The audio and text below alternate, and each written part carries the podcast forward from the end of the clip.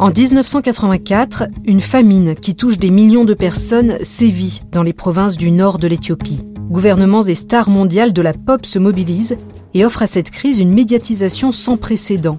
L'élan de solidarité qui en résulte permet de mobiliser un volume d'aide internationale historique. Mais cette aide est en partie détournée par le gouvernement éthiopien. Elle est utilisée pour transférer de force des populations des hauts plateaux arides et rebelles du nord vers les plaines plus fertiles et plus contrôlables du sud. Affamés, les paysans sont attirés vers les centres de distribution de vivres. Là, ils sont chargés dans des camions et transportés vers le sud, comme du bétail. À l'arrivée, rien n'est prévu pour leur réinstallation dans ces régions où le paludisme sévit. Le bilan humain est effroyable, 100 000 morts au minimum en 1985. Fin octobre cette année-là, le président de MSF, Ronnie Broman, dénonce publiquement le détournement de l'aide par le gouvernement. Critiqué pour cette prise de position, MSF France est finalement expulsé d'Éthiopie. La famine n'est pas éteinte, les transferts de population continuent.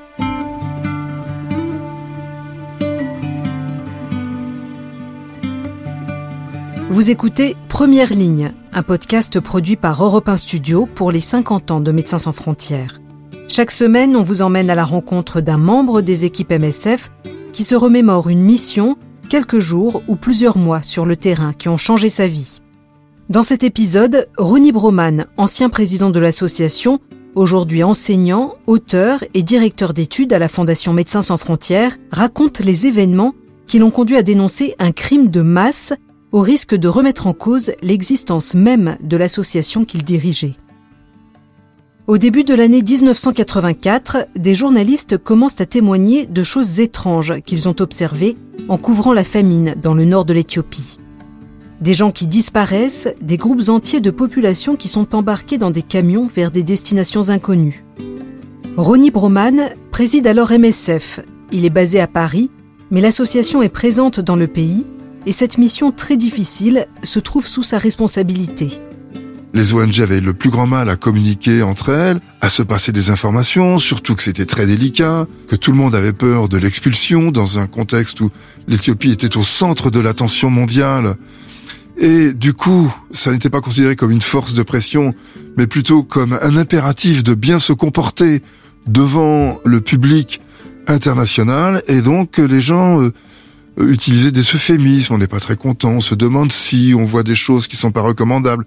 Et je reçois, en juillet 85, deux rapports, et ces deux enquêtes, totalement indépendantes l'une de l'autre, mais dont les résultats sont publiés à peu près euh, en même temps, s'intéressent à quelque chose que personne n'avait tenté de regarder, à savoir les raisons pour lesquelles des dizaines de milliers d'Éthiopiens fuient le paradis humanitaire, le paradis des secours, semble-t-il, selon les autorités et quelques ONG, devenue l'Éthiopie.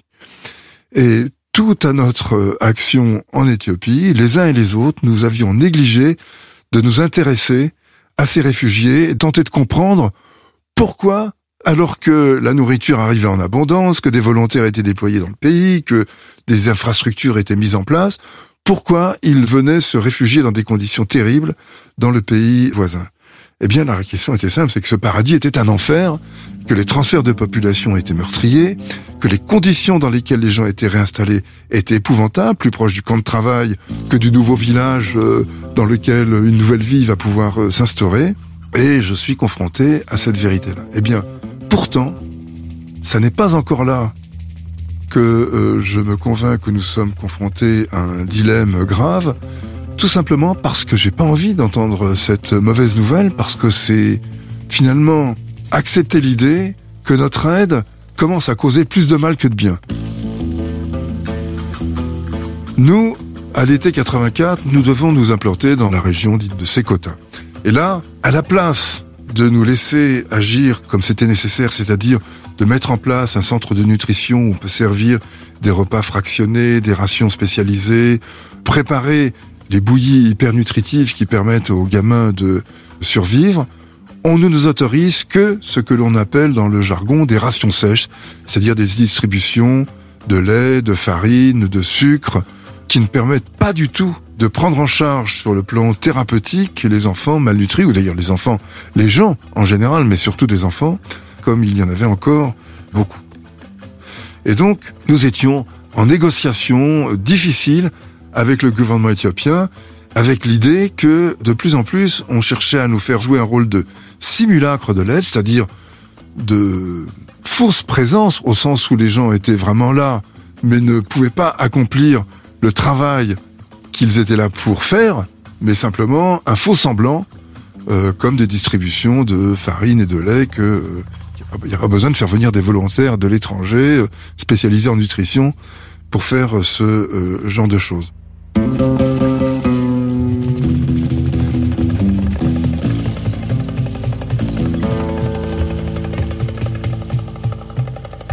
Je rappelle que nous sommes en 1984, que MSF n'a que finalement quelques années euh, d'existence. Nous nous sentons jeunes, fragiles, inexpérimentés, dépassés par euh, les événements. MSF n'est pas cette grosse organisation qu'on connaît aujourd'hui avec une expérience collective tout de même euh, considérable. Nous, nous, découvrons des choses que nous osons à peine nous euh, nous formuler. Et je suis invité à prendre la parole devant le club de la presse anglo-saxonne de Paris. Il y a Reuters, le New York Times, le Guardian, enfin toute la grande presse anglo-saxonne qui est dominante euh, est présente dans ce déjeuner débat en fait. Et donc je commence ma, ma présentation de MSF de façon très générale. J'avais pas spécialement l'Éthiopie en tête. Puis on en vient aux questions, évidemment, puisque c'était essentiellement de cela qu'il s'agissait. Et la journaliste de Reuters me demande de lui donner les principaux problèmes, les trois principales difficultés que nous rencontrons à ce moment-là sur le terrain. Très spontanément, je lui cite le bombardement de nos hôpitaux par l'armée rouge en Afghanistan. Deuxième problème grave, l'attaque d'une équipe de Médecins sans frontières par des militaires ultranationalistes au Sri Lanka. Et puis enfin, troisième euh, difficulté qui me vient à l'esprit, c'est quotas. Ce programme qui n'en est pas un, cette euh, mise en scène d'une aide destinée simplement à rassurer les donateurs, mais à mettre en place un dispositif qui attire les populations sinistrées vers ces centres de distribution, d'où ils sont ensuite renvoyés vers d'autres destinations. Et au moment où j'étais en train d'expliquer cela, je m'aperçois que j'expose un dilemme de plus en plus polarisé, de plus en plus tranché, et je commence à m'inquiéter moi-même des propos que je tiens, mais ma préoccupation est de raconter ce qui se passe. Et donc, je continue ce récit au terme duquel la question logique surgit. Et si vous n'arrivez pas à obtenir les conditions minimales que vous décrivez pour faire un travail correct, euh, décent, euh, respectueux des gens que vous euh, aidez, qu'allez-vous faire? Et à ce moment-là, ben, la réponse logique vient toute seule, c'est ben, nous remettrons en question notre présence en Éthiopie, nous ne pourrons pas continuer dans ces euh, conditions-là. Suite à cette annonce imprévue du président de MSF, le conseil d'administration de l'association entérine rapidement le durcissement du discours sur l'Éthiopie avec le soutien de l'ensemble des équipes. Là, moi, j'avoue, j'étais extrêmement fier de MSF parce que nous risquions l'existence même de l'association à l'époque. À la suite de cette euh, conférence de presse improvisée et des retombées médiatiques énormes qu'elle a euh, provoquées, je devais me rendre en Éthiopie. Je dois me rendre en Éthiopie pour rencontrer les équipes, rencontrer les autorités, rencontrer les Nations Unies et les autres ONG. J'ai rencontré les Nations Unies, ça a été catastrophique. Le numéro un des Nations Unies dans le pays, un Britannique, m'expliquait qu'il n'avait aucune raison de croire que des gens étaient tirés de leur euh, centre de secours contre leur gré. Je cite presque verbatim cette phrase parce qu'elle s'est gravée dans mon esprit. Moi, j'étais bon, j'étais beaucoup plus jeune que maintenant. J'avais 35 euh, ans euh, à l'époque et mon premier réflexe, j'avais envie de lui coller ma main dans la figure. Il incarnait pour moi tout ce que un fonctionnaire, euh, dans certaines circonstances, peut incarner de docilité vis-à-vis d'un régime euh, meurtrier. C'était euh, vraiment épouvantable comme situation. Et puis je suis allé voir d'autres ONG. Toutes ne voulaient pas me voir, mais les quelques-unes avec lesquels j'ai pu m'entretenir m'ont en gros toutes dit la même chose. Nous ne pouvons pas réagir, d'accord avec toi, c'est vrai, il se passe des choses terribles, mais il n'est pas question qu'on rompe le principe de neutralité.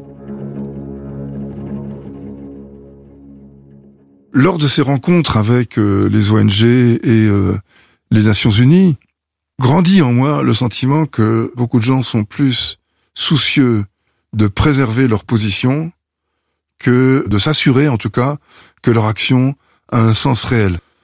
Et moi, je suis à ce moment-là totalement convaincu qu'un crime de masse est en train d'être commis derrière le paravent de l'aide humanitaire. Moi, à ce moment-là, je suis totalement convaincu de ça.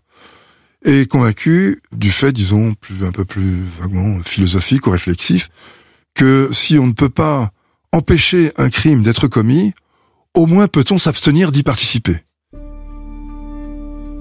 En arrivant dans les bureaux de MSF quelques jours plus tard, Ronnie découvre un paquet qui a été déposé anonymement sur le pas de la porte. Il l'ouvre. C'est un rapport inédit du Programme alimentaire mondial, une agence des Nations Unies, qui fait état de la mortalité effroyable qui sévit dans les centres de transit en Éthiopie. Il sait que ce document accablant n'est pas arrivé là par hasard. Le lendemain, il est convoqué à ce qu'il croit être une réunion avec l'ambassadeur de France au ministère des Secours et de la Réhabilitation à Addis Abeba. Mais quand il arrive, il réalise qu'il a été piégé. En fait, il s'agit d'une conférence de presse. On n'est pas autour d'une table ronde, mais je suis à une tribune, à côté du numéro 2 de la commission des secours et de euh, l'ambassadeur de France, qui se trouvait également à cette euh, tribune. J'étais étonné, enfin je suis totalement sidéré même, de cette euh, situation. J'apprendrai un peu plus tard que plusieurs protestataires comme moi s'étaient retrouvés, mais je ne le sais pas au moment où je me trouve, s'étaient retrouvés dans cette situation. Le gouvernement éthiopien les avait mis face à la presse et euh, leur avait demandé de commenter leur déclaration. Et systématiquement, ils étaient revenus en euphémisant, en atténuant, en corrigeant, en neutralisant d'une certaine manière leur position, en mettant le, leur euh, déclaration sur le compte d'un mot, c'est le mot de l'émotion. Ah, désolé, c'était émotionnel, emotional. Euh, tout se passe en anglais euh, là-bas évidemment. C'était emotional. Et emotional, c'est quelque chose comme une insulte. En tout cas, comme une disqualification, une façon de discréditer une euh, position. Mais le président de MSF ne revient pas sur ces déclarations. Et pendant plus d'une demi-heure, il expose sans interruption sa position devant le parterre de journalistes présents. Il est ensuite contredit avec force, non seulement par les autorités éthiopiennes, mais également par l'ambassadeur de France qui l'invective. L'ambiance est électrique.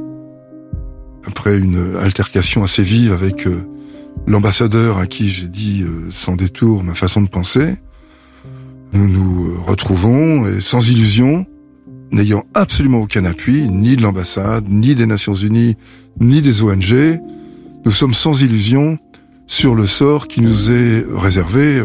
il est clair qu'on va se faire expulser et l'ordre d'expulsion est intervenu seulement quelques jours après.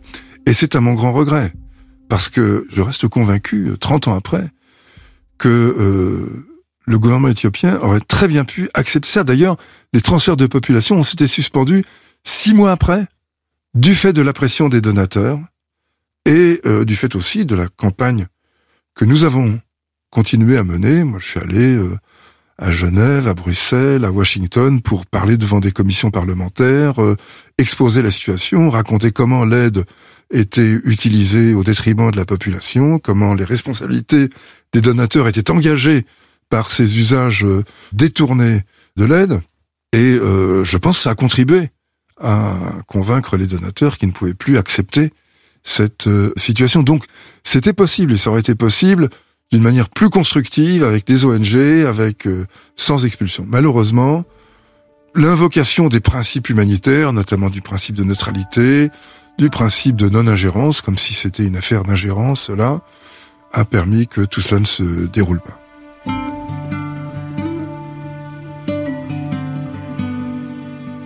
Après son expulsion d'Éthiopie le 2 décembre 85, MSF continue à agir en Érythrée, mais aussi à l'intérieur du pays de façon clandestine via le Soudan. Dix ans plus tard, l'association retourne en Éthiopie à la faveur du renversement du gouvernement, notamment pour travailler auprès des réfugiés sud-soudanais et somaliens qui y ont trouvé asile. Le conflit, qui éclate au Tigré en novembre 2020, pousse l'association à négocier à nouveau l'accès, difficile et restreint, dans le nord du pays. Première ligne est un podcast produit par Europe 1 Studio pour Médecins sans frontières. Je m'appelle Asia Chiab, je travaille chez MSF et je vous ai raconté cet épisode. Il a été réalisé par Julien Tarot et produit par Timothée Magot avec Agnès Varenne-Leca. Merci à Ronnie Broman pour son témoignage. Vous pouvez nous suivre sur Apple Podcast, y laisser des commentaires et des étoiles, sur le site de MSF, d'Europe 1, sur Google Podcast, Deezer, Spotify et toutes vos plateformes d'écoute. À jeudi prochain pour un nouvel épisode.